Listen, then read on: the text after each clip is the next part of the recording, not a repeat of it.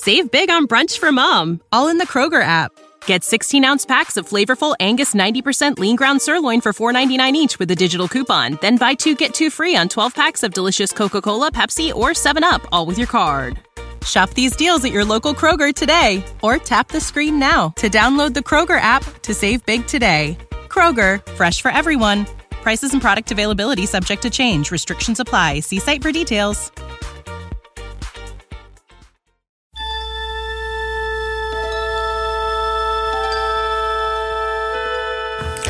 Diario di bordo, data astrale 307-838. Durante una missione sul pianeta Vulcano abbiamo perso contatto con il comandante Spock. Sul registro di bordo è riportato come disperso. Siamo sicuri che il suo Catra sia ancora là, da qualche parte sul pianeta. Ci mancherà. Ci mancheranno terribilmente la sua logica e la sua curiosità, il suo profondo mondo introspettivo e la sua umanità. La nostra missione continua, ma facciamo nostro il suo saluto lunga vita e prosperità.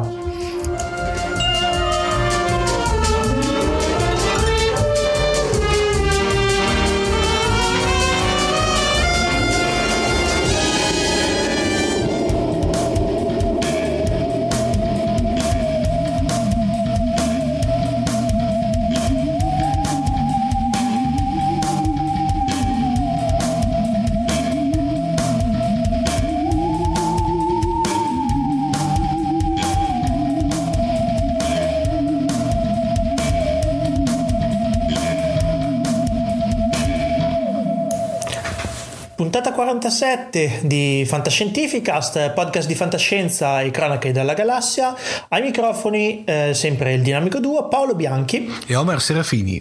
Ovviamente questa puntata è dedicata alla scomparsa di un grande attore, eh, un attore che tutti gli appassionati di fantascienza hanno avuto e non, e non uh-huh. hanno avuto modo di conoscere negli anni. Stiamo parlando del vulcaniano dall'alieno con le orecchie a punta, eh, Spock, al secolo Leonard Nimoy, che è scomparso eh, circa una settimana fa, una settimana e mezzo fa oramai, uh-huh. per una malattia cronica eh, possiamo dire una delle ultime vere e proprie icone della fantascienza sì. pop di quegli anni. Insomma, Spock era conosciuto anche dai non appassionati di Star Trek. Eh, sicuramente un personaggio iconico sotto molti aspetti, un personaggio che ha fatto scuola in una certa fantascienza, al quale si sono rifatti poi parecchi personaggi, non solo della saga dal quale viene tratto. E quindi abbiamo voluto dedicare questa puntata a, a lui e l'abbiamo fatto con due ospiti, no Omar? Sì, due ospiti un po' particolari, diciamo, beh, a parte il nostro uh, Cylon Prof che ormai è, come dire, è, la, è, il, terzo, è il terzo appartenente al... È quasi, è quasi il terzo del trio, no? Esatto, e, il trio di comando. Esatto, e poi direi anche in una puntata un po' particolare perché come vedrete questa volta non ci parlerà di quella che è le sue digressioni sulla Golden Age della fantascienza, ma farà un ricordo un po' particolare di, di, quell'icona, come te giustamente dicevi prima, di Leonardo Di Moi. E poi abbiamo anche l'onore di avere con noi un personaggio, direi che con la fantascienza ha molto a che fare, vero Paolo? Eh sì, mm-hmm. eh sì. Che la nostra amica Flora Stagliano, eh, e anche lei ci farà, come tra l'altro avendo... A, lavorando proprio con Star Trek, perché esatto. lei sì, che lavora con Star Trek, eh, ci fa anche lei un, quello che è un uh, ricordo eh, di, di Leonard Nimoy. Permettimi di dirmi, permettimi di aggiungere Paolo a quello che ti hai giustamente detto prima, che secondo me eh, Leonard Nimoy era l'icona di Star Trek, forse ancora più dell'Enterprise, perché era uno di quei personaggi, di quei di quelle icone che uno identificava direttamente quello che era il brand Star Trek. Con il prodotto, sì, penso proprio di sì. Eh, invitiamo già sin d'ora, lo ripeteremo poi a fine episodio, ovviamente se volete lasciare un commento a questo episodio, un vostro ricordo, un vostro pensiero sul personaggio e sull'attore, fatelo perché questa puntata ovviamente resterà, resterà sul sito e sarà un bel momento per tutti gli appassionati di fantascienza ricordare l'uomo, ricordare l'attore, ricordare il personaggio. Direi a questo punto di entrare eh, in puntata, nella puntata vera e propria e iniziamo con Max. Ok.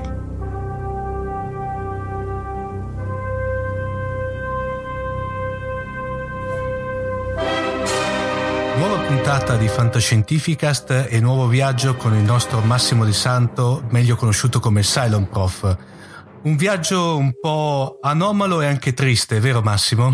Ciao Omar, buonasera a tutti, anzi benvenuti a tutti, come sempre gli ascoltatori di podcast vi, vivono in questa dimensione atemporale, non sappiamo bene no, se giorno, sera, mattina, il momento in cui ascoltano il podcast. Sì, eh, è un eh, fantastico e doveroso omaggio a un grandissimo personaggio della fantascienza che è scomparso in questi giorni, Leonard Nimoy, anche se come ti dicevo in pre-registrazione, per me l'aggettivo triste non è quello giusto, è nostalgico, è più una, scegliere più un viaggio nostalgico nel senso che eh, ho anche salutato io personalmente con un tweet eh, che recitava Live long e prosper Leonard mm. dovunque tu sia e grazie di tutto mm. perché davvero credo che una delle... Mh, del, una delle cose che fa parte del sentire comune di, di, tutti gli esseri umani, in particolare degli appassionati di fantascienza, è pensare che c'è qualcosa in più e che quindi mm. non, quando, quando,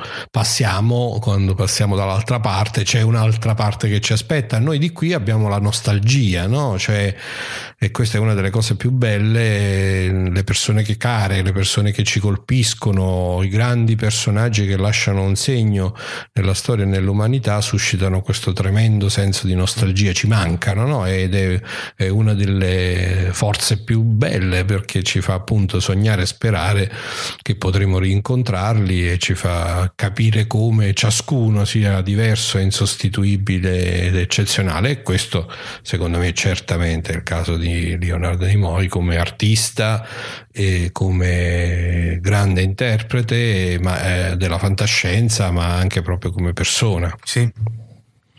E da un punto di vista, diciamo, vabbè, tutti gli ascoltatori di Fantascientificast eh, sono certo che conoscono benissimo il viso e le interpretazioni, la voce, anche sia nella versione italiana che doppiata, devo dire molto bene, non ricordo il nome del doppiatore, sia nell'originale di questo fantastico personaggio. Non tutti forse sanno, visto che lui ha avuto essenzialmente un ruolo ruolo nel mondo della televisione e successivamente del cinema, eh, non tutti forse sanno o comunque non tutti hanno approfondito il fatto che lui ha anche scritto due bei libri che potremmo definire saggi autobiografici sì, che, hanno, che, che, fanno un po' da contraltare l'uno all'altro che sono Io sono Spock io non sono Spock scusa il primo che è stato scritto nel 1975 quindi proprio diciamo nel momento in cui il fenomeno Star Trek eh, aveva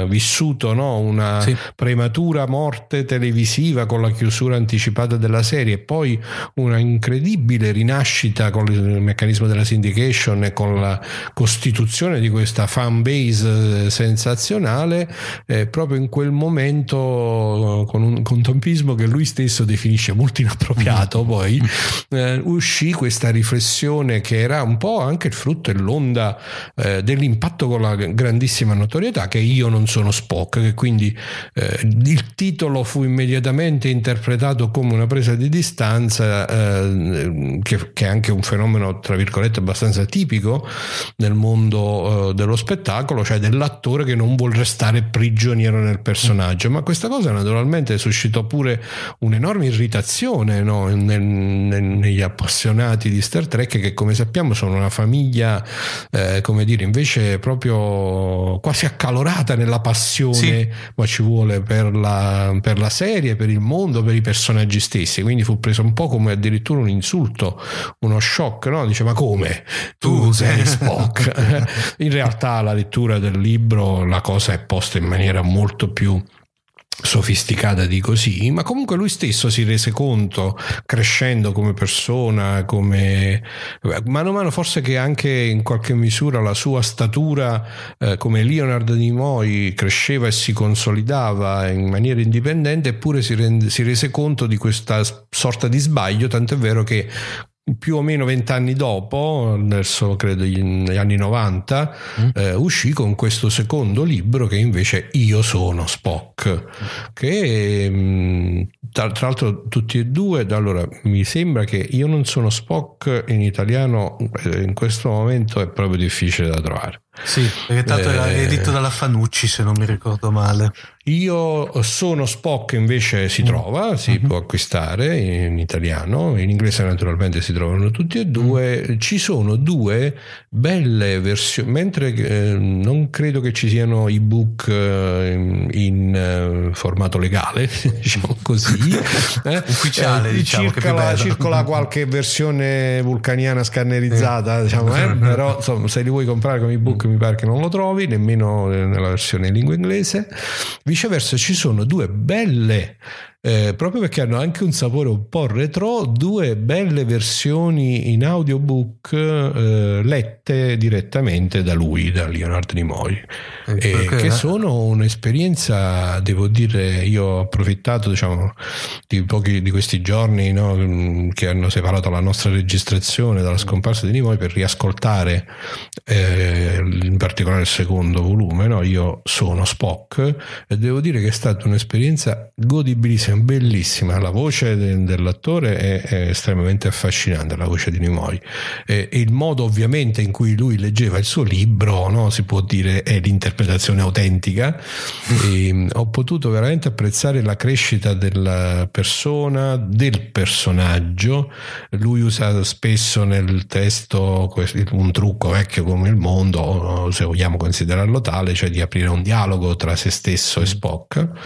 Ed è, però non è mai niente di scontato né di banale, sono riflessioni molto, molto interessanti, molto importanti eh, proprio su che cosa significa la fantascienza, che cosa ha significato la storia di Star Trek proprio come voglia di ehm, fare un prodotto televisivo che avesse dei contenuti che non fosse soltanto puntato sul meccanismo seriale della spettacolarizzazione, ma volesse invece in ogni singolo episodio, o almeno diciamo eh, con una costanza e con una intenzionalità molto frequente, volesse proprio fare la scelta di lanciare dei messaggi, di dare delle riflessioni.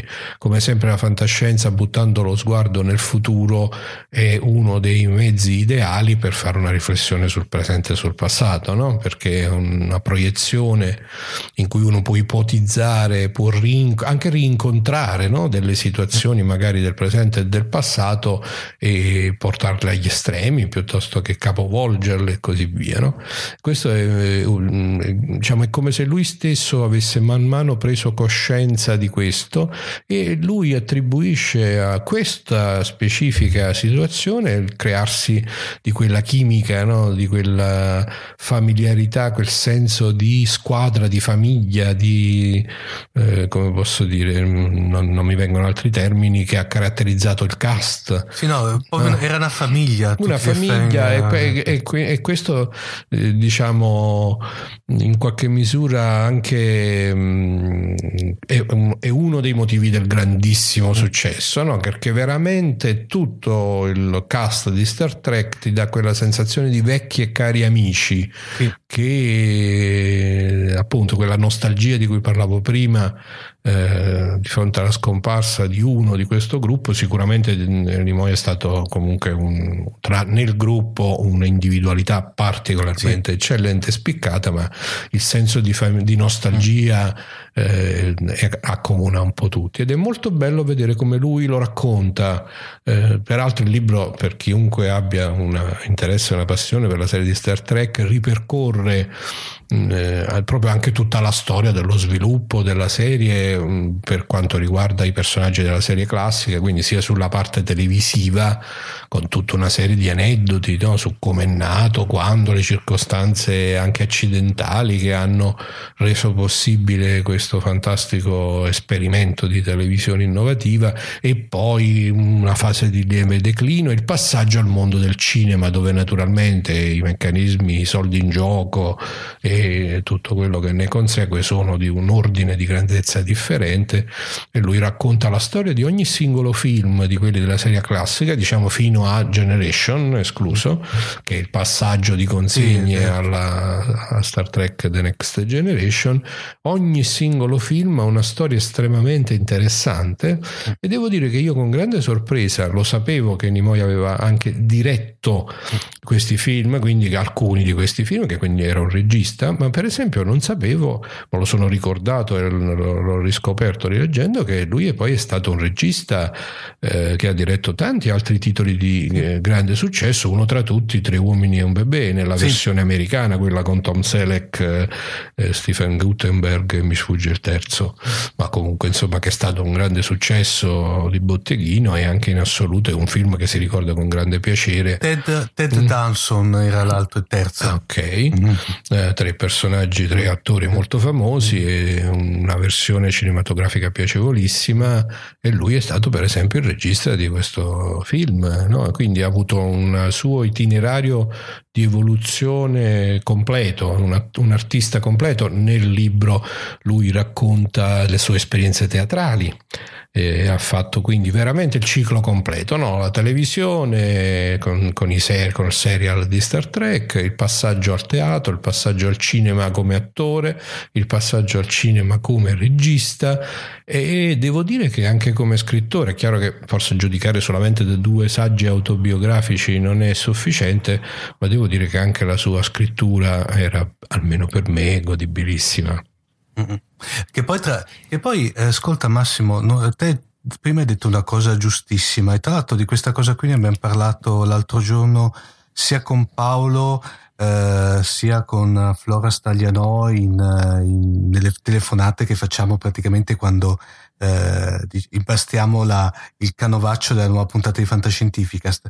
Te hai detto una cosa giustissima, secondo me, che in effetti eh, era il perso- eh, Nimoy, grazie al suo personaggio, o, o l'alchimia che, che, che, che, sommava sia lui che il personaggio era quello che ehm, esalt- risaltava soprattutto era diventato, secondo la mia opinione, anche l'icona di Star Trek, più forse che il capitano Kirk, se ci pensi, sì. e, anche, e, anche, più forse l'Enterprise, cioè eh, era nel senso che era il cosiddetto. Ma lui ha addirittura, secondo me, travalicato Star Trek, no? Mm. Cioè è diventato un'icona della fantascienza televisiva eh, in cui non c'è dubbio, lui era l'alieno eh, però familiare, no? cioè perché sì. diciamo, è un, un, un'alienità che in questo mm-hmm. senso è soltanto come dire il senso di un allargamento delle dimensioni dell'universo e non tanto un'alterità, eh, era l'alieno, quindi quello che ti fa pensare alle stelle, alla fantascienza, all'avventura eh, e devo dire secondo me addirittura in maniera un po' indipendente dal addirittura dalla serie stessa, no? Tant'è vero che spesso, vabbè, uno degli aneddoti ricorrenti, mm. credo che anche Paolo l'abbia postato mm. recentemente come un errore clamoroso, dice ecco il Spock di Star sì. Wars. Sì, ma, ma è uno degli aneddoti ricorrenti, cioè che ci fu questo periodo no, di accavallamento tra il grande successo cinematografico di Star Wars e mm, che più o meno coinciso con diciamo quell'onda onda di ritorno di enorme successo di fanbase di Star Trek, la serie televisiva. Sì. In fondo, anzi, lui racconta che poi eh, la Paramount, che è quella che ha poi prodotto i film di Star Trek, che aveva i diritti, eh, di fatto decise di andare in produzione con il film, con il primo film e poi con sì. i successivi, proprio agganciandosi a questo passaggio al cinema della sì. fantascienza che poi Star Wars ha sdoganato, Ma, no? Sì, che poi in effetti è vero perché praticamente mh, meno, gli atti ufficiali dicono che in effetti era in progettazione più che avanzata questa nuova eh, una serie di che si, il titolo era non, provvisorio era Star, Phase 2 esatto eh, che esatto. praticamente si poneva eh, diciamo subito dopo la cosiddetta serie classica che però a, a, a produzione a, abbastanza anche avanti. Eh, ben definita, diciamo, sì. non, l'hanno, non... l'hanno, convertita nel primo film proprio per sfruttare, come dicevi te, il successo sì, cinematografico. Sì, di Star Wars, Wars. esatto, esatto eh. esattamente, sì. Che poi tra l'altro non so se sai che dopo gran parte dei, delle sceneggiature scritte sono state poi riciclate durante, mi pare che era, se non sbaglio, la quarta o la quinta stagione della Next Generation perché c'era stato uno sciopero degli sceneggiatori allora avevano riciclato un po' di canovacci di, di, di, di, sceneggiature che avevano scritto per la fase 2 Infatti, ah, figurati, lui poi mm. racconta un mm. po' il backstage, tra virgolette, delle produzioni televisive, dove spesso si sottovaluta no, che cosa significa eh, mantenere un livello qualitativo eh, sfornando storie una dietro l'altra. No? Quindi mm. tutto il discorso degli sceneggiatori è sicuramente molto rilevante nel fenomeno della fantascienza televisiva. No? Recentemente Lost piuttosto che Battlestar Galactica, no? sono, tutti, sono tutte serie di fantascienza che sono incappate in qualche momento di sofferenza sì. proprio a causa della, diciamo, della situazione degli sceneggiatori, gli scioperi degli sceneggiatori, insomma, cose di questo genere. E da quanto ho capito sono un po' come i tassisti là, in, no? ogni tanto praticamente fanno uno sciopero selvaggio. Una cosa, Massimo, tanto una cosa anche che hai fatto te notare, eh, una, un Leonard Nimoy che tra l'altro noi avevamo un'immagine non so fino a che punto inquinata dal suo personaggio di una persona estremamente pacata e tranquilla, che però obiettivamente come regista invece ha diretto dei film estremamente brillanti. Te prima hai citato Tre scapoli un bebè, ma ce ne sono stati altri magari poco conosciuti qui in Italia, mi viene in mente Marito a sorpresa, eh, o, o, che erano molte commedie, quelle che vengono definite commedie, commedie brillanti, forse anche a, che cozzavano sì, sì, un po' con il, delle... suo, con il suo personaggio tran- di, tra- di, persona tranquilla, pacata.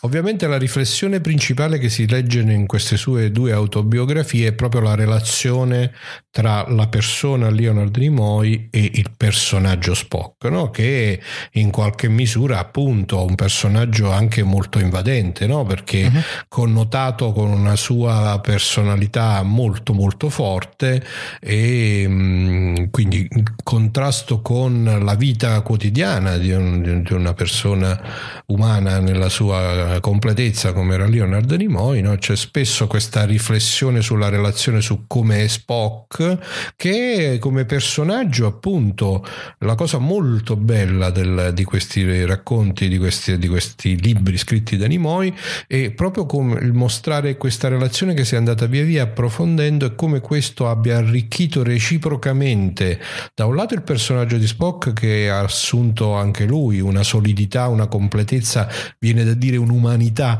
anche se ovviamente questo suscita un po' il sorriso, mm-hmm. eh, un'umanità eh, molto intensa e dall'altro lato come lo stesso Nimoy eh, abbia capito che nella relazione con questo personaggio così ingombrante, con tutto il costo e la fatica della celebrità, ovviamente affianca tutti i vantaggi, eh, però insomma il racconto poi della quotidianità, di, lui racconta di un periodo nel quale non potevo uscire di casa, letteralmente, no? ma questo in realtà uno, noi ci, ci, pensiamo poco, no?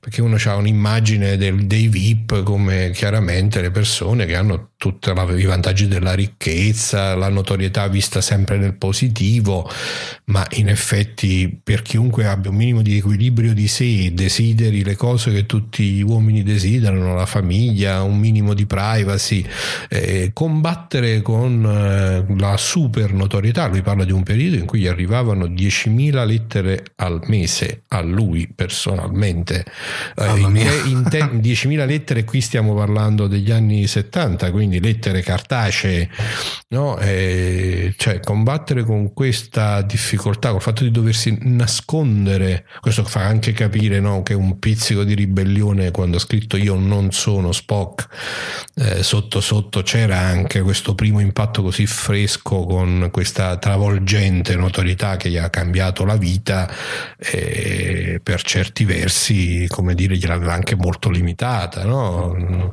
racconta che con la famiglia doveva dovevano studiarsi le strategie di ingresso e uscita per andare, per, andare per, esempio che quando andava in aereo lui non poteva mm. più prendere gli aerei se non concordando anticipatamente con la compagnia eh, di trasporto che lo venivano a prendere, lo portavano in pista e lo mm. facevano salire sull'aereo Uh, prima mm. dell'imbarco di tutti gli altri. Lui eh. si metteva in prima fila, se possibile in area mm. riservata e eh, nonostante questo dice che mh, mm, capitava, perché magari il pilota dell'aereo eh, faceva sfoggio di diciamo sapete oggi che abbiamo a bordo? Eh, e poi passava tutto il viaggio con una fila costante di persone che andavano a salutarlo oppure che per andare al ristorante doveva trovare l'uscita di secondaria uh-huh. entrare dall'uscita secondaria concordare un tavolino nascosto e poi riuscire dall'uscita secondaria facendosi venire a prendere per evitare le folle. Insomma sì, è beh, molto divertente devo dire eh? poi lui lo racconta con distacco uh-huh. e nello stesso tempo riesce anche a comunicare un po' della sofferenza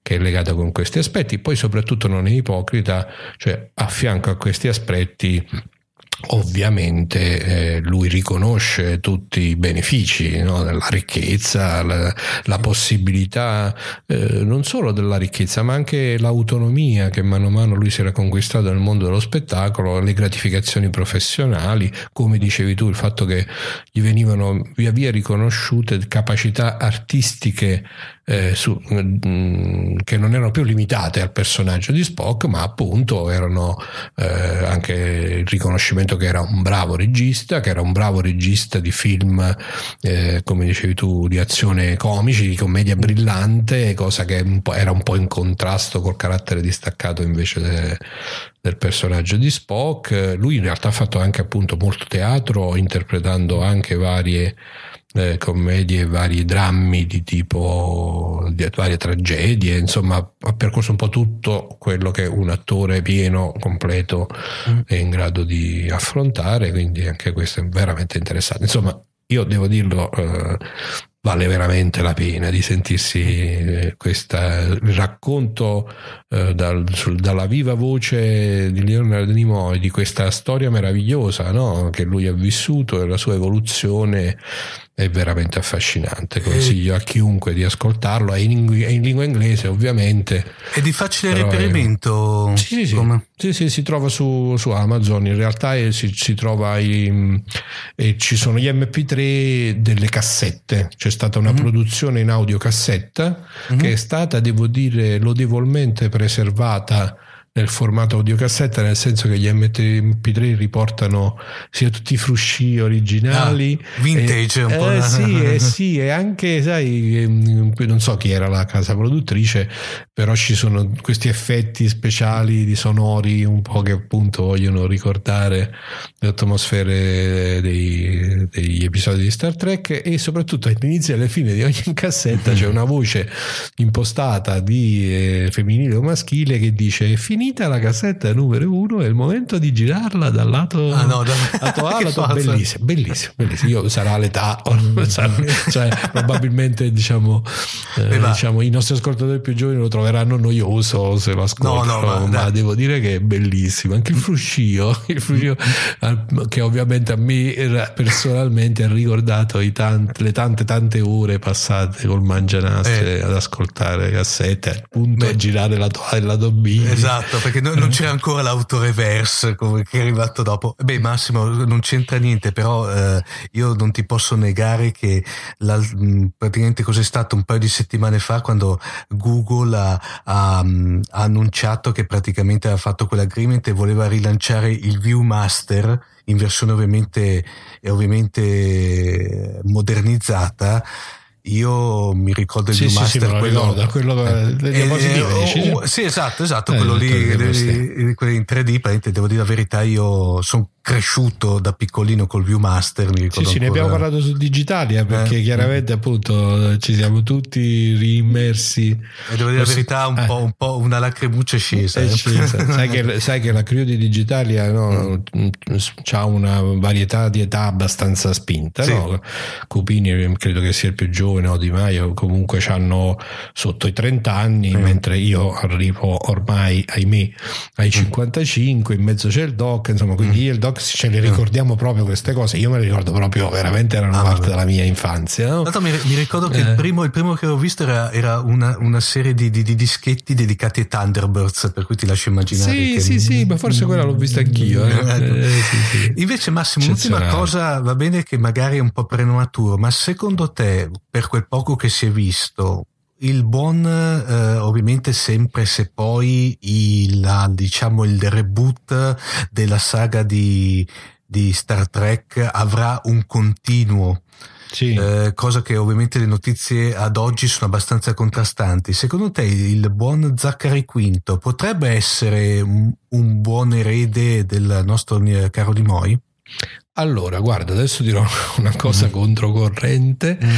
A me i film nuovi di Star Trek mm. piacciono. Eh, che ce devo fare? cioè, no, ma, eh, eh quindi, ma che... no, dico so, perché mi piacciono? Mi piacciono proprio perché ehm, eh, nonostante alcuni evidenti scivoloni di impostazione, eh, per, per, capirci rimando alla bellissima eh, recensione di Leo Ortolani del secondo mm. film, che raccomando a tutti di andare a leggere perché bellissima. è spettacolare, fa veramente spanciare esatto. dalle risate.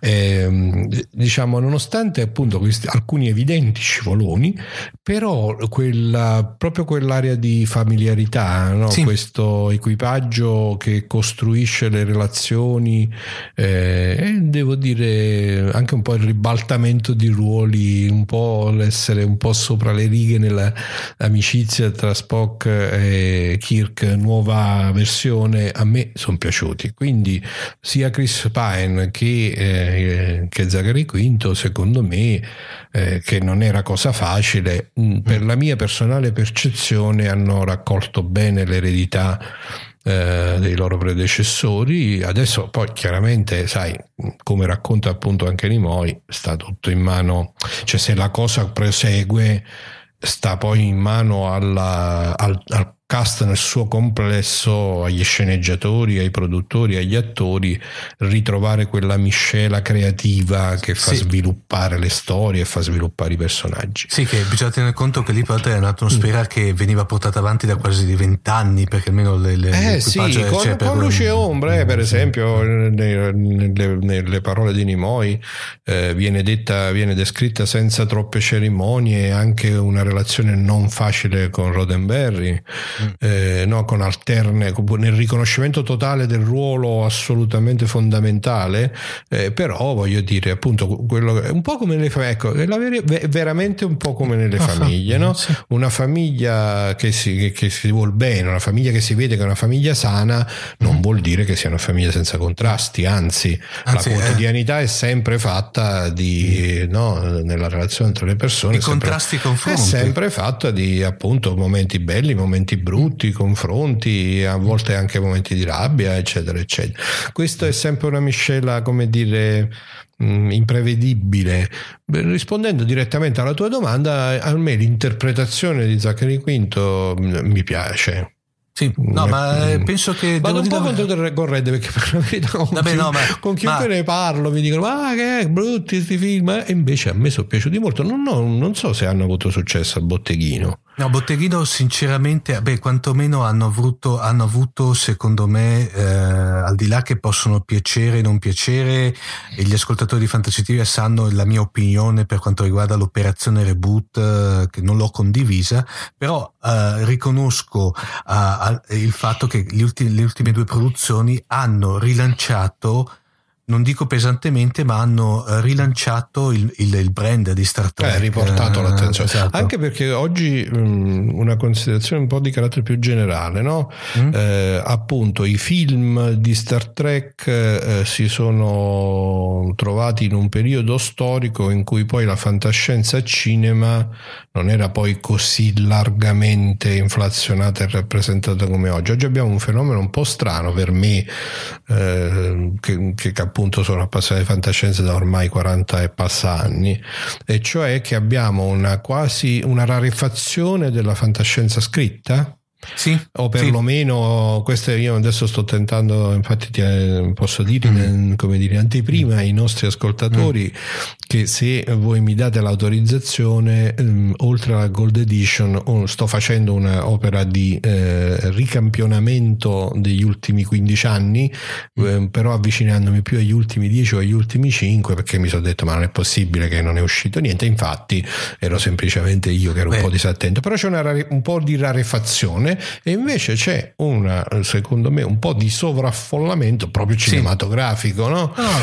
Dove le pellicole di fantascienza dichiarata o insinuata o sì. eh, diciamo ormai sono molte, molte, molte, molte, per cui eh, anche i filmoni spettacolari a grande budget con molta azione dentro sono tantissimi, per cui insomma beccare il film giusto e avere comunque sono operazioni commerciali, un film che, che perde difficilmente poi avrà dei seguiti, eh, quindi chissà, boh. però no. mi sono piaciuti questi due, sono piaciuti, eh, mm. son, li guardo no, son con, con, divertimento, godi, godibilissimi, eh, mentre invece c'è da dire che in effetti gli ultimi gli ultimi film, diciamo, dello, che abbiamo Star Trek uh, pre-reboot, in effetti erano, mm. io li vedevo così, erano, li vedevo come dei super episodi televisivi ed erano sempre più legati al fandom. Per Mamma cui mia, sì. se uno non aveva visto le serie, non riusciva a goderseli Uh, al 100%. Ma anche insomma. uno che se l'ha visto le serie, no. lì io sono molto più critico. Per esempio, Nimoi eh, mm. sottolinea questa cosa e dice una cosa che io condivido, ma che poi secondo me non è stata applicata fino in fondo nemmeno da lui, e cioè mm. che lui non voleva che i film fossero solamente un'operazione commerciale, ma fossero comunque anche uno sviluppo di questo tentativo di portare dei messaggi, di far crescere mm-hmm. la storia di Star Trek. Secondo me da Star Trek 4 rotta verso la Terra, già il 5 e 6 per me sinceramente non sono dei bei film. No.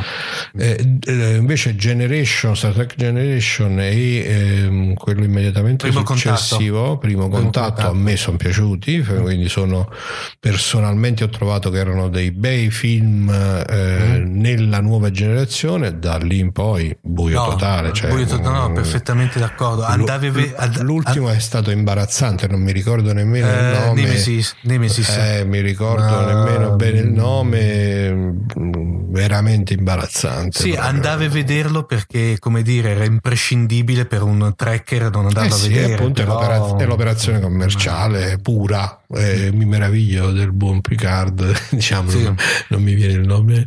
Ecco, eh, Patrick Stewart. Quello è Patrick Stewart, grandissimo attore, peraltro anche lui di teatro e di cinema. E quello è veramente è stato un mm. po' triste, devo dire la verità. Per me, eh, ripeto, poi sono tutti no, no, giudizi trovi, sei, poi assolutamente personali, quindi non, e, prego e, i nostri e, ascoltatori di non prenderli né come oro colato né, no, di, ma, né di odiarmi a morte. No, ma poi è, sai che, sai che mm. il discorso noi diciamo sempre, ognuno, noi possiamo dare dei giudizi, ma sono giudizi nostri, ovviamente aperti a qualsiasi critica, a qualsiasi confronto, per l'amor del cielo, però sono sempre, come dire, giudizi nostri, ma in effetti, guarda, eh, sarà l'età, complice l'età, ma anch'io in effetti eh, mm, sto abbandonando queste posizioni, in effetti eh, ti, ti, perfett, ti, do perfettamente ragione, cioè praticamente il, il, pre, gli ultimi film del, del, del pre-reboot erano imbar- no, imbarazzanti la giusta, eh, sì, giusta invece devo dire vabbè JJ con tutti i suoi difetti sì. e tutto quello che vuoi almeno sì. ha rinfrescato eh. sì sì non, non poteva, c'è, più, eh, non c'è poteva, più tristezza sì, poteva rinfrescarlo diversamente però vabbè, questo qui certo, certo. però diciamo l'operazione non è, non è esecrabile già dall'inizio secondo me è ottimo benissimo comunque okay. Massimo visto che c'è, adesso c'è da buon silone però c'è svegliato il tuo piano hai carta bianca da parte nostra per il tuo... Eh sì sì, sto preparando delle cose veramente innovative rispetto alla Gold Edition. Eh, sai, sai, che noi Fantascientificas noi ci piace ogni tanto sì. sperimentare, fare cose strane. Tra l'altro il primo di cui parlerò in qualche modo è comunque legato a Star Trek, eh? ma lasciamo questo cliffhanger per la oh, prossima puntata. Mannaggia, che bello. Eh. Benissimo, Massimo, grazie ancora. Eh, grazie a te, eh, grazie sempre, questo, a tutti es- i nostri ascoltatori. E grazie ancora di questo excursus un po' particolare, ma veramente gradito. E poi, se, secondo me, fatto con il cuore, è una persona che veramente ne valeva la pena. Grazie ancora, Massimo. Ciao. Live long and prosper.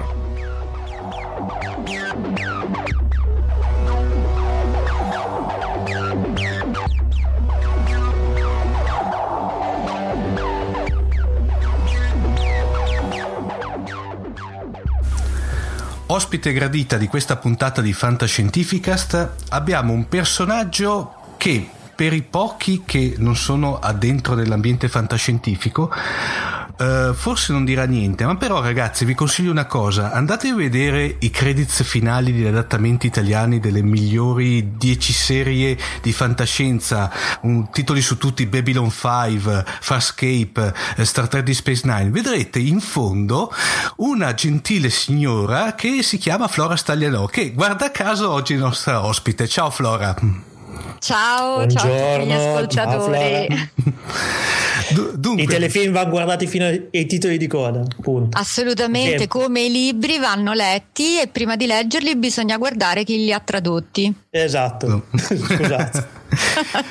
Dunque Flora, visto che parlaci un po' di te, del tuo lavoro, anche se ovviamente ci vorrebbe più di una puntata di Fantascientificast. No, allora, io sono mm, una traduttrice editoriale in senso lato, come amo definire io la questione, nel senso che traduco sia per case editrici, quindi sia romanzi, sia per il settore audiovisivo, come avevi accennato tu.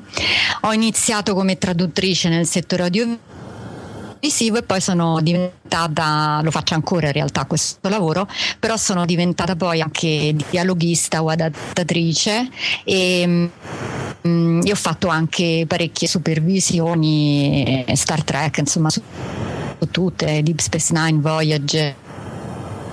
Voyager eh, Farscape come hai detto tu e poi fortunatamente mi è capitato anche di adattare alcune cose di fantascienza tra cui Babylon 5 dico fortunatamente perché sono una grande appassionata di fantascienza e del fantastico in generale da sempre insomma.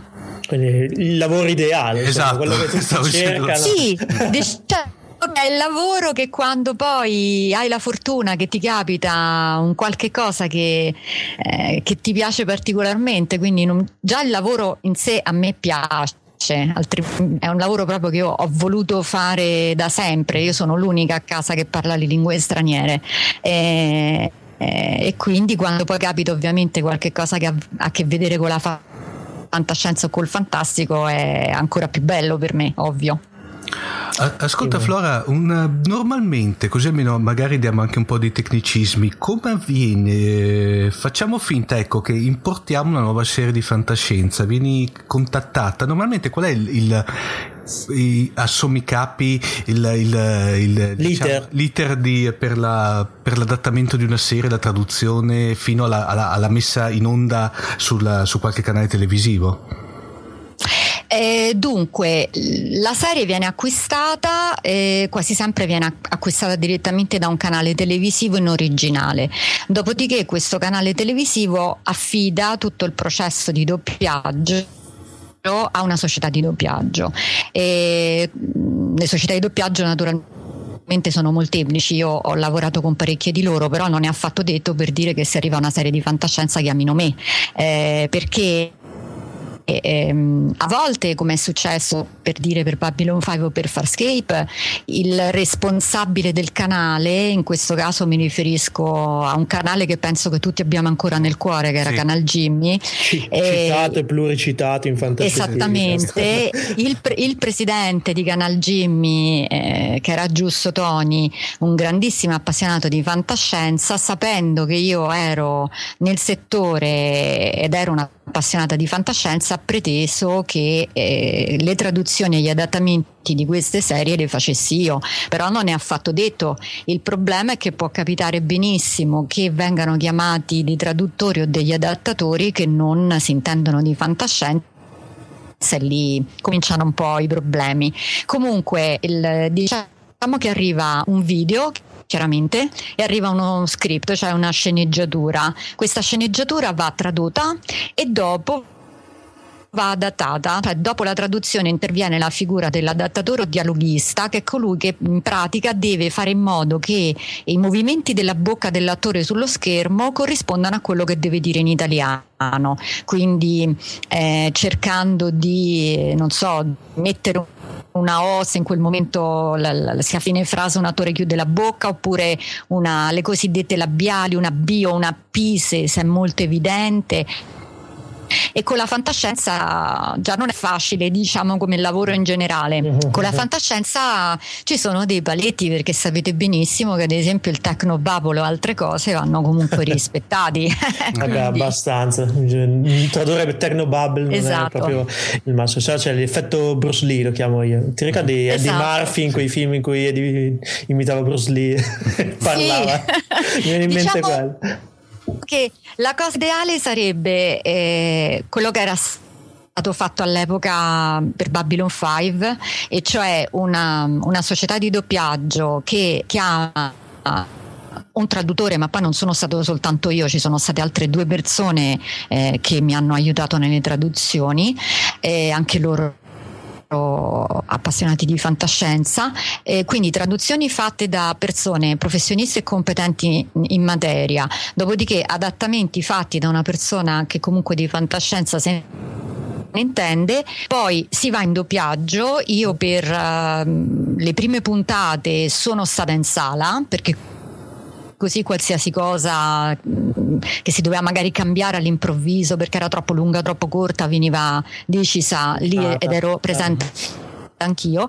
E poi eh, avevano il mio numero di telefono per le puntate successive se dovevano cambiare qualcosa di tecnico mi chiamavano però questa è veramente una situazione ideale che molto raramente si trova.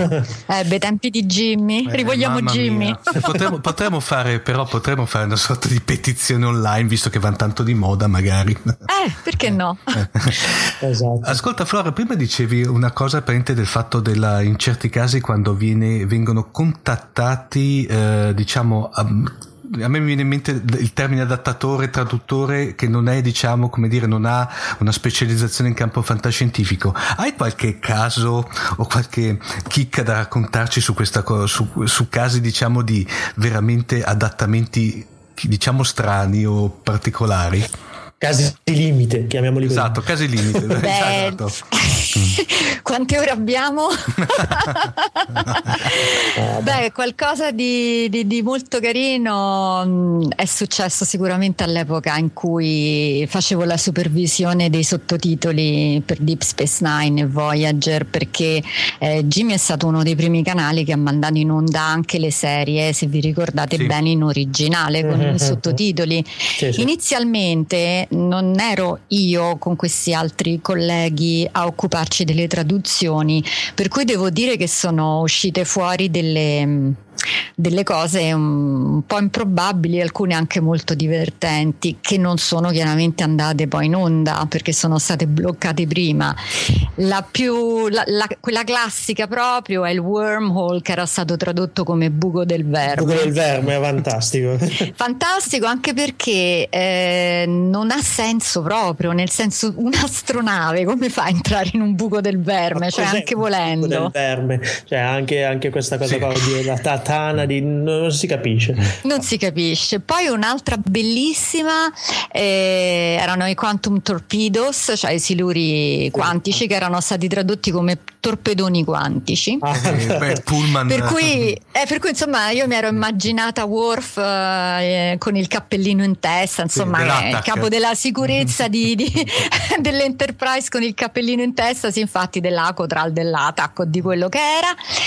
E poi... I torpedoni. Esatto. I torpedoni. 42 barrate a massima dispersione. esatto. E poi con i sottotitoli è successo qualcosa di veramente divertente ehm, perché eh, chiaramente sotto... ogni traduzione ha, ha, i suoi paletti. Eh, diciamo che quella dei romanzi è molto più libera perché non ci sono time code da rispettare, non ci sono lunghezze, non, non c'è nulla. Però in televisione c'è il, il limite del labiale, della, del far coincidere la frase con i movimenti della bocca. Con il sottotitolo c'è il limite delle battute che si possono tenere a video per un tot di secondi. No?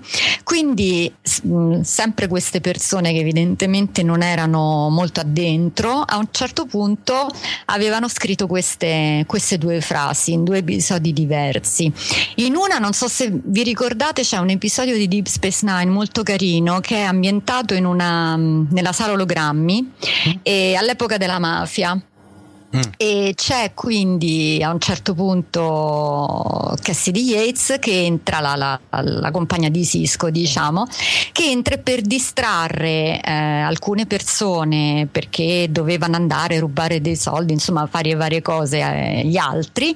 Eh, va da una guardia, eh, si svolge quindi in un casino questa scena e io ho trovato un, insieme all'altra persona che faceva con me la revisione, abbiamo trovato questo sottotitolo.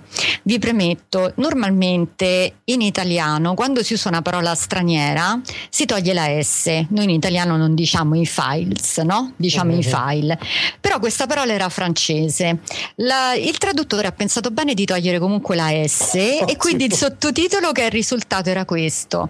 Guardia, guardia, quel signore mi ha rubato tutte le mie fish senza S. Ah, yeah, yeah, yeah. Okay. E quindi questa è stato evitato che andasse in onda. E un'altra molto carina era Jake Sisko che a un certo punto era saltata una parola, non mi, ricorda, non mi ricordo bene cosa perché sono passati tanti anni, però a un certo punto il sottotitolo era Io vengo sempre quando la stazione è sotto attacco. Vabbè, ognuno ha i suoi gusti. Esatto, eh, sai, le sue perversioni. perversioni esatto, Comunque ce ne stanno tanti ragazzi, proprio tanti. Il Don Perignon che era stato per uno, scambiato per un'unità di misura, eh, ma tante altre cose, insomma. Eh, Potremmo, penso, andare avanti per sì. delle ore davvero. Dato sì. che siamo in tema Star Trek, questa puntata un pochino il filo conduttore, come puoi immaginare, è questo, perché siamo reduci da una settimana fa, praticamente dalla scomparsa di eh, Leonard Nimoy. Eh, quindi so che non hai avuto forse direttamente modo di lavorare o di avere a che fare con il suo lavoro, però sicuramente hai lavorato con tanta gente che l'ha conosciuto. Un tuo sì. ricordo da fan e da professionista, perché no?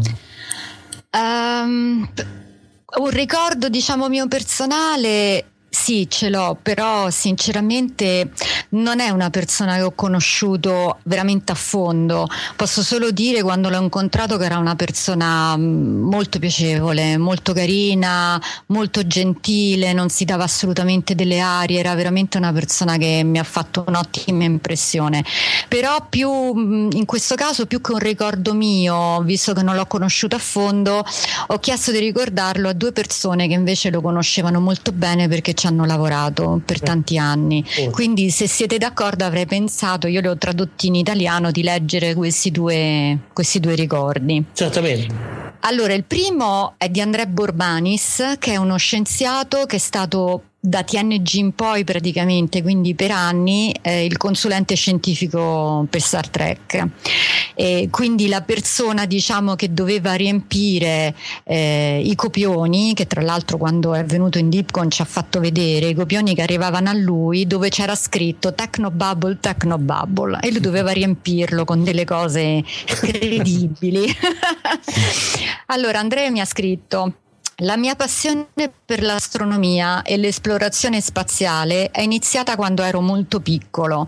Ero un nerd prima ancora che questo termine venisse coniato e spesso mi sentivo isolato perché c'erano pochissime persone che conoscevo e che condividevano la mia passione. Ma Spock lo faceva e non mi faceva sentire strano perché volevo diventare uno scienziato, anzi mi spingeva a farlo. Adoro Star Trek e in particolare l'eccellente interpretazione interpretazione del personaggio di Spock da parte di Leonard Nimoy. Sentiremo molto la sua mancanza, ma lo ricorderemo sempre. Il secondo invece ricordo è di Eric Stilwell che è stato sceneggiatore di alcune puntate di, di, Star Trek, tra cui la bellissima L'Enterprise del passato di Next Generation, ed è stato anche coordinatore delle sceneggiature per tanti anni in Next Generation.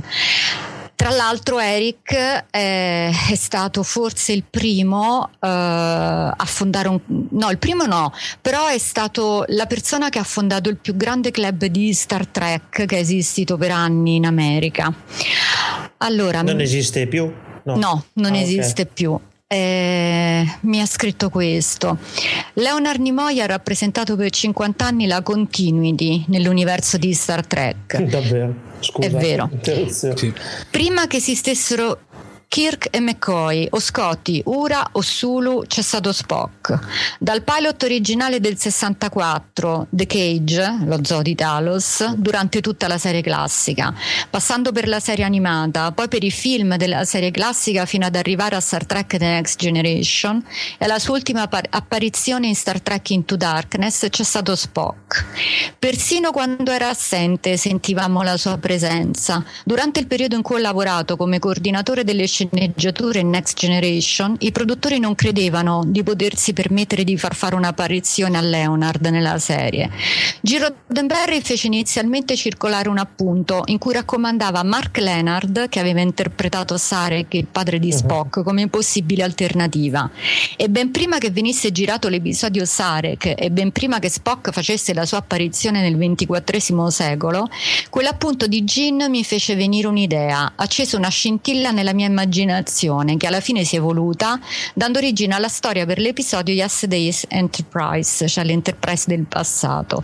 Per un triste scherzo del destino, Leonard ha lasciato questa terra proprio la settimana che ha segnato il 25 anniversario di quell'episodio, una storia che riportava in vita un altro personaggio molto amato, nella tradizione di Star Trek resa famosa proprio dal ritorno di Spock in Star Trek alla, 3 alla ricerca di Spock. È stato proprio Leonard a dire una frase ormai diventata famosa, nessuno muore mai nella fantascienza. Sfortunatamente la vita vera non è la fantascienza. Ci mancherà moltissimo, ma grazie a Star Trek e ai fan, Leonard Nimoy vivrà per sempre. Lunga vita e prosperità. Bellissimo. Scusate, ero un po' commossa perché oh, conoscendo queste persone, oltretutto, mh, mm, so veramente quanto fossero legate a, a lui proprio come persona. E poi, insomma, anche per me che l'ho conosciuto solo di sfuggita, ma, ma credo per tutti i fan. Nimoy è Star Trek, sì, cioè io sì. Star Trek lo identifico con lui, non con Kirk. Era l'occhio alieno di, l'occhio alieno di Roddenberry, il modo di studiare l'umanità tramite un personaggio non umano.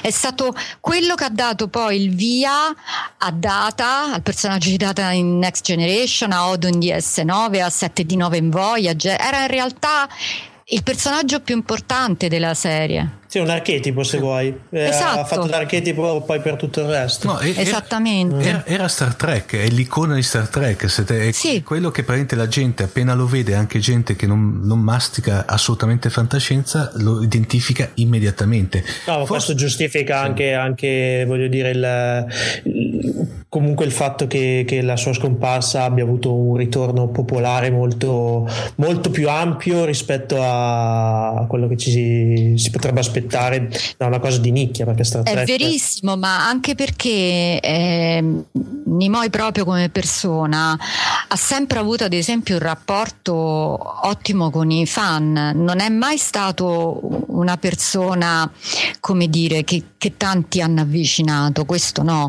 Però lui ha sempre considerato molto i fan di Star Trek a differenza di altri attori.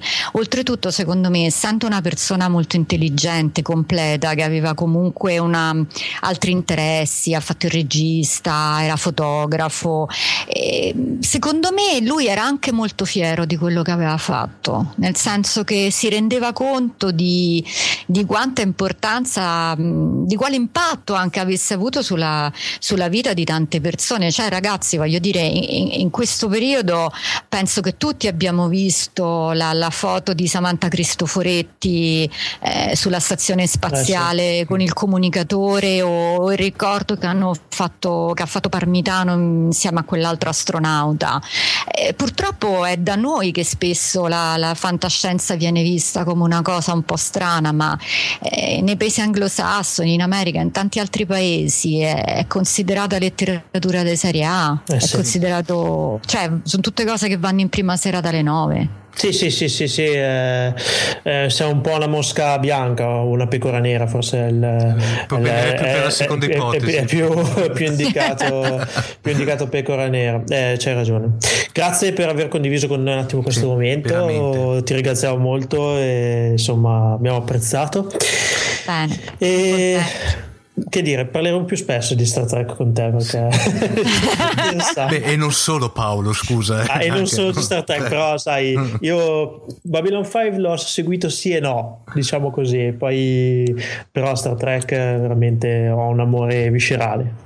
Quindi, Beh, ma, ma, Star Trek è nel cuore di tutti gli appassionati, come può non esserci? Cioè, io penso che Star Trek, Guerre Stellari siano comunque cose eh, che non possono prescindere da, da, da, una passione per la fantascienza, no? Quindi. No, fan, parte, fan parte della. Del curriculum, del DNA. No, esatto, del DNA più che del curriculum, perché il curriculum è un'esperienza. No, io, cioè, fondamentalmente la, la sento parte di me stesso, innegabile possibile questo, che poi dopo magari possa aver avuto degli alti e bassi, però devo dire la verità, io continuo a dire eh, Flora che i nostri ascoltatori lo sanno che per, che per me le due serie di fantascienza sono Babylon 5 e, di, e DS9 e DS9 praticamente, cioè sono le due serie di fantascienza, sono quelle su cui io paragono tutte le altre produzioni. E eh, siamo in due, Omar. Fino adesso, e fino adesso devo dire la verità, ahimè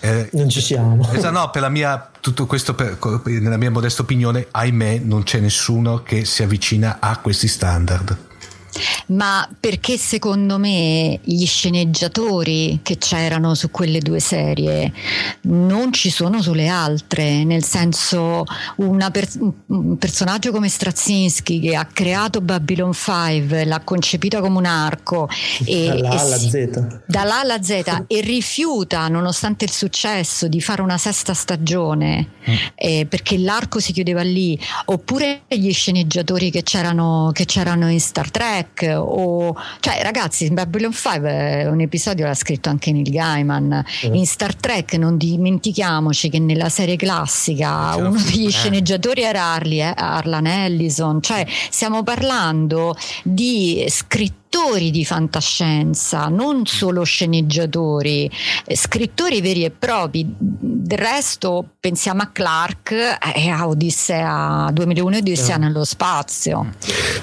Poi c'è stato anche un cambio, secondo me, però qua stiamo forse dilungando perché meriterebbe proprio una puntata, un po' un cambio di passo dagli anni 2000. È entrata un pochettino più una visione commerciale e anche in Star Trek sono stati fatti fuori sceneggiatori, produttori, tutti, tutti. proprio in maniera ma, eh, acritica, oserei dire alle basta, volte. Quindi... Ma basta Paolo vedere e dopo eh, basta vedere Enterprise che hanno, ah, sì, hanno, eh, diciamo, è, è, decollata come serie per assurdo quando l'hanno chiusa con la quarta stagione, quando sì, hanno, richiamato, pratic- hanno richiamato i vecchi sceneggiatori. Per cui... hanno, l'hanno falciata alle ginocchia quando stava decollando, chiaro. Beh, io vi confesso che su Enterprise non ho voluto lavorare. Che, Mi dispiace, so, ma.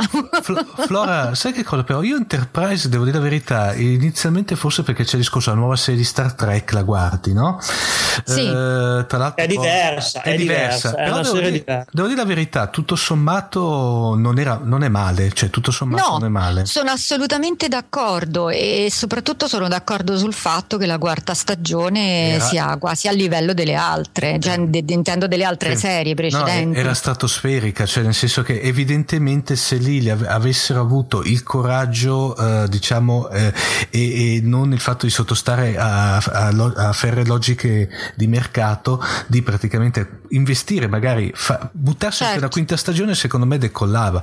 Beh, un po' come eh, ultimamente mi sono rivisto eh, Crusade, quello che praticamente segue la, la sì. serie. Crusade non era niente male, secondo me aveva di quelle potenzialità mica da ridere come come serie. Ma infatti Crusade doveva essere una delle altre serie che mm. doveva fare Jimmy, mm. eh, ma tante serie non sono decollate per questioni di, di, audience che secondo me erano ottime, oppure non sono continuate. Farfly. Sì, Farfly, eh, Farfly poi ecco, ecco. nella eh, culla, ma che era esatto. stupenda.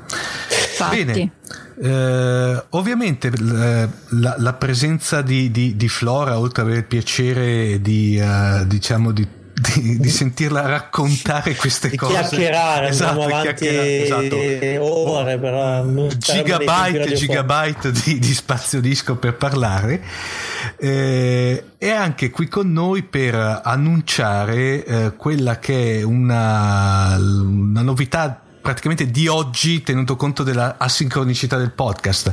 Per cui abbiamo eh, lato nostro il piacere di annunciare che da quest'anno eh, Fantascientificast è media partner ufficiale della sedicesima DeepCon che si terrà a Fiuggi a partire dal 19 di eh, marzo fino al 22. Flora, visto che te sei la eh, padrona di casa della DeepCon, raccontaci un po' della DeepCon.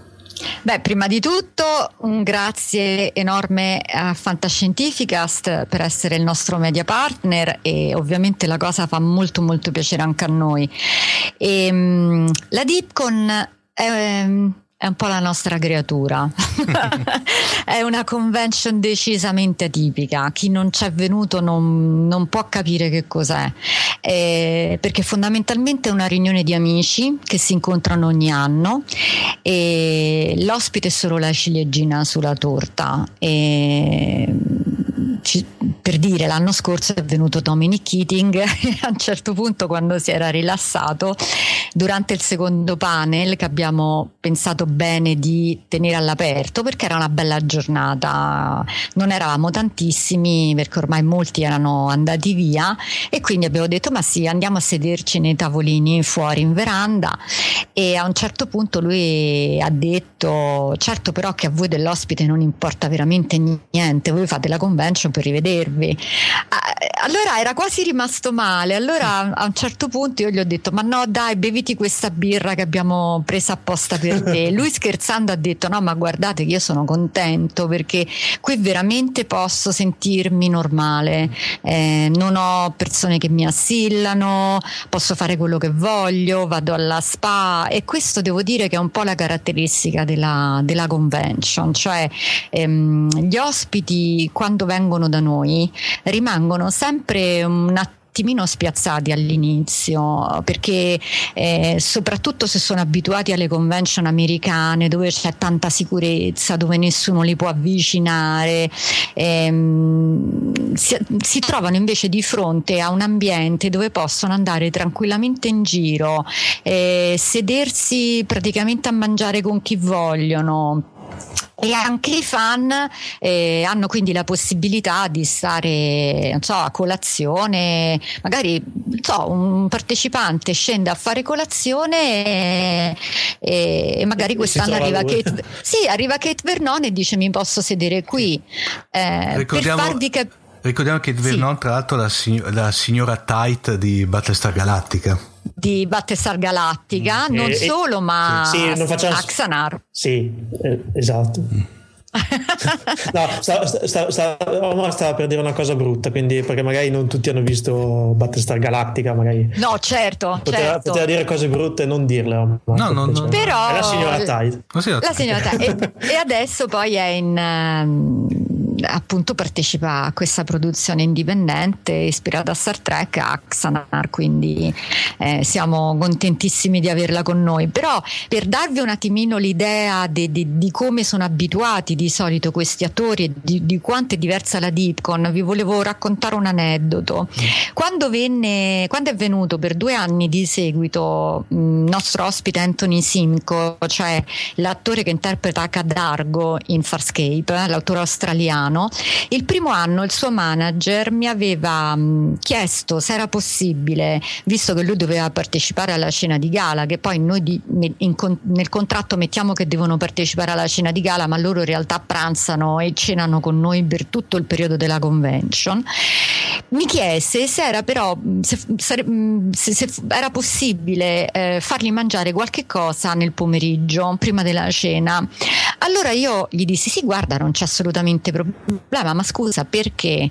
Dice, beh, perché sai, poi durante la cena di gala lui non riesce mai a mangiare perché deve alzarsi, deve andare in giro, fare il giro tra i vari tavoli, parlare con i fan. A che io gli ho risposto, no, guarda, non ci siamo capiti. Lui durante la cena di gala deve stare al tavolo degli ospiti e deve mangiare, non deve andare in giro a disturbare gli altri che mangiano. Siamo italiani. Esatto, siamo italiani.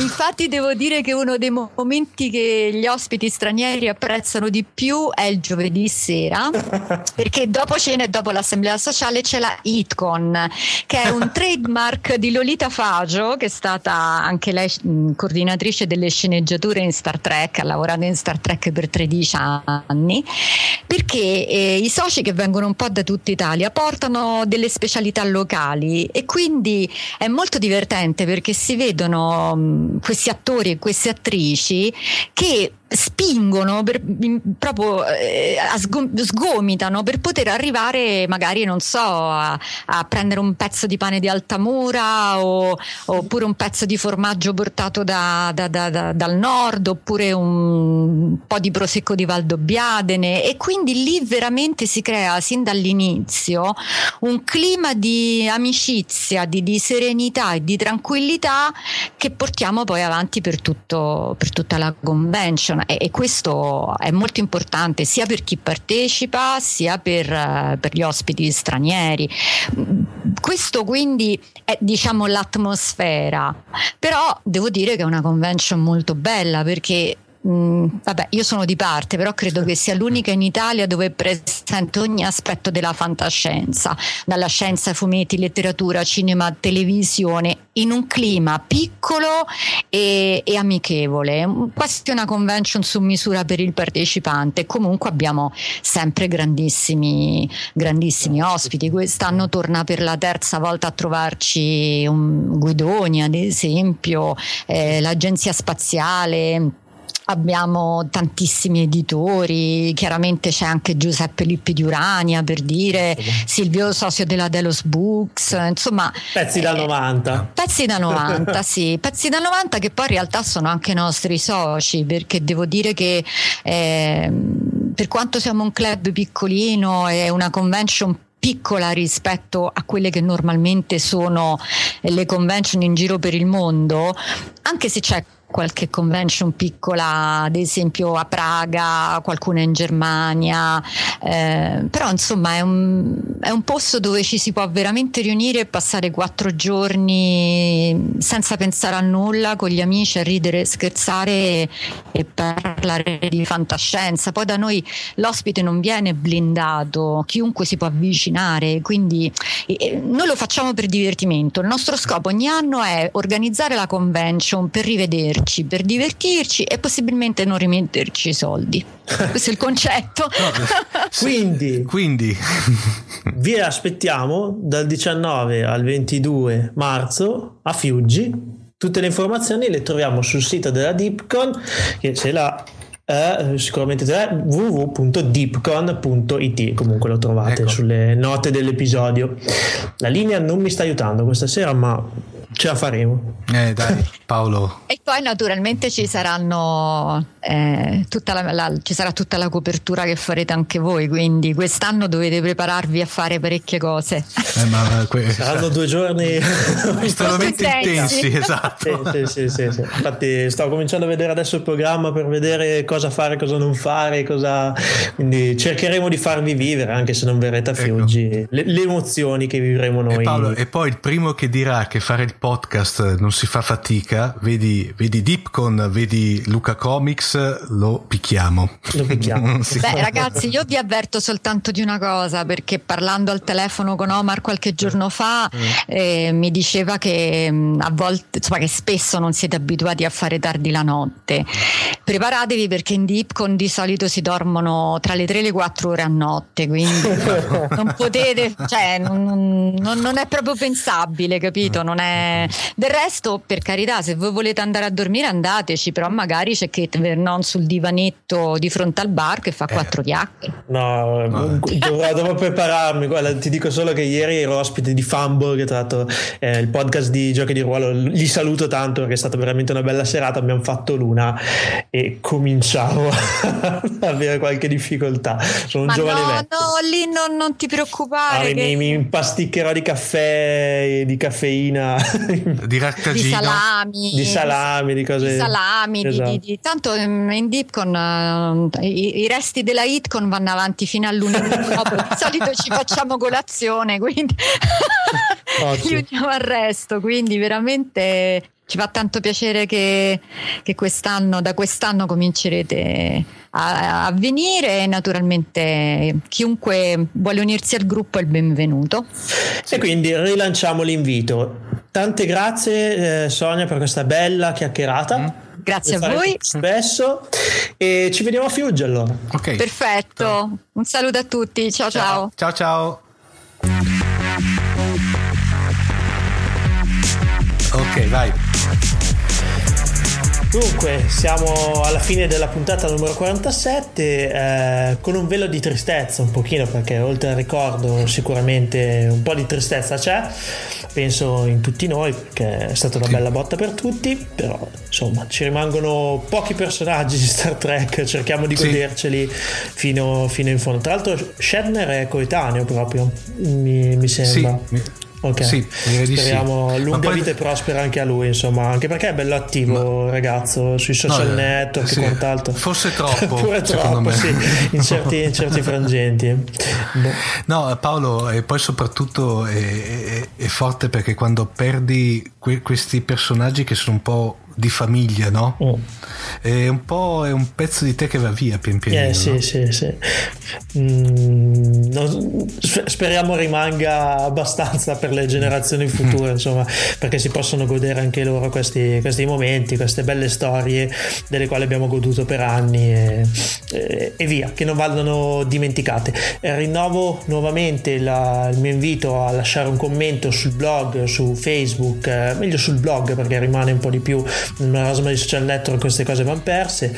Eh, ricordo ancora che saremo alla DeepCon eh, a Fiuggi tra una settimana circa e eh, cercheremo di farvi vivere attraverso il nostro podcast eh, i vari talk, i vari panel della DeepCon, ci stiamo organizzando, quindi restate sintonizzati perché eh, sarà, non sarà come essere là, perché immagino che essere là sia eh, è molto meglio, però insomma vi potremo far godere un pochino della convention anche tramite i nostri mezzi in quanto media partner e vi invitiamo magari a partecipare, ma, ma anche quest'anno, eh, se riuscite, per carità, se riuscite a strapparvi ah, sì, eh? almeno un fine settimana e, e, passare da Fiuggi, insomma le iscrizioni sono sempre aperte, andate sul sito www.deepcom.it e vi iscrivete tranquillamente. Poi, poi, bene o male ci beccano anche dal vivo, vero? Sì, sabato e la domenica sarà là, quindi insomma cercheremo di essere, saremo sicuramente presenti sui social e su internet già dal giovedì, però sabato e la domenica saremo là in carne, ossa, eh, circuiti, astronavi e quant'altro, quindi okay. e lardo. E, e lardo in abbondanza. eh, vabbè, eh, tutto qua, eh, direi contatti e chiusura Omar, no? Sì, allora beh, i contatti eh, abbiamo la nostra pagina internet, il nostro sito internet che è www.fantascientificast.it al quale è collegata la nostra casella di posta elettronica info.fantascientificast.it abbiamo i canali social eh, fra cui la pagina Facebook Fantascientificast l'account Twitter Fantascicast e buon'ultima la pagina Google Plus Fantascientificast. Sì dimmi No, inoltre volevo ricordare che potete sempre ascoltare le puntate di Fantascientificast e interagire con i social tramite due splendide app realizzate dal mai troppo Uh, menzionato Luca Di Fino, per cui potete, le app sono per Windows, uh, per la piattaforma Windows e per la piattaforma Windows Phone. E dimenticavo di dire, se passate dalla DeepCon uh, il sabato grandi annunci, quindi da parte nostra. Sì. Esatto, noi la buttiamo lì, non volevamo fare un cliffhanger, però, però l'abbiamo fatto. Dato, ecco. però l'abbiamo fatto, quindi l'annuncio lo faremo alla Deepcom perché in casa fantascientifica esatto. si sta muovendo parecchio, diciamo così. E qua chiudiamo. Quindi vi lascio... Di muovendo? Muovendo a no. velocità mm. warp, certo. Ma più che qui siamo a trascurvatura, ormai, Paolo, dai, insomma, diciamolo Siamo tutto. condotti in trascurvatura aperto, noi vi lanciamo il cliffhanger, sabato chi Io. ci sarà vedrà, chi non ci sarà sentirà poi, però insomma è meglio esserci quando ci sono certi annunci. È tutto, lunga vita e prosperità a tutti. Grazie, ciao.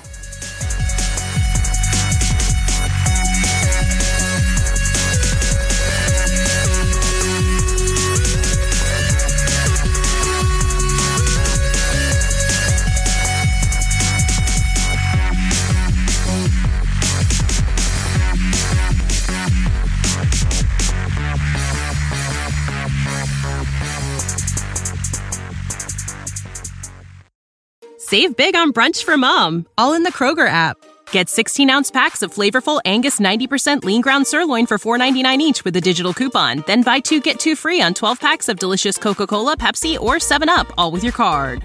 Shop these deals at your local Kroger today or tap the screen now to download the Kroger app to save big today.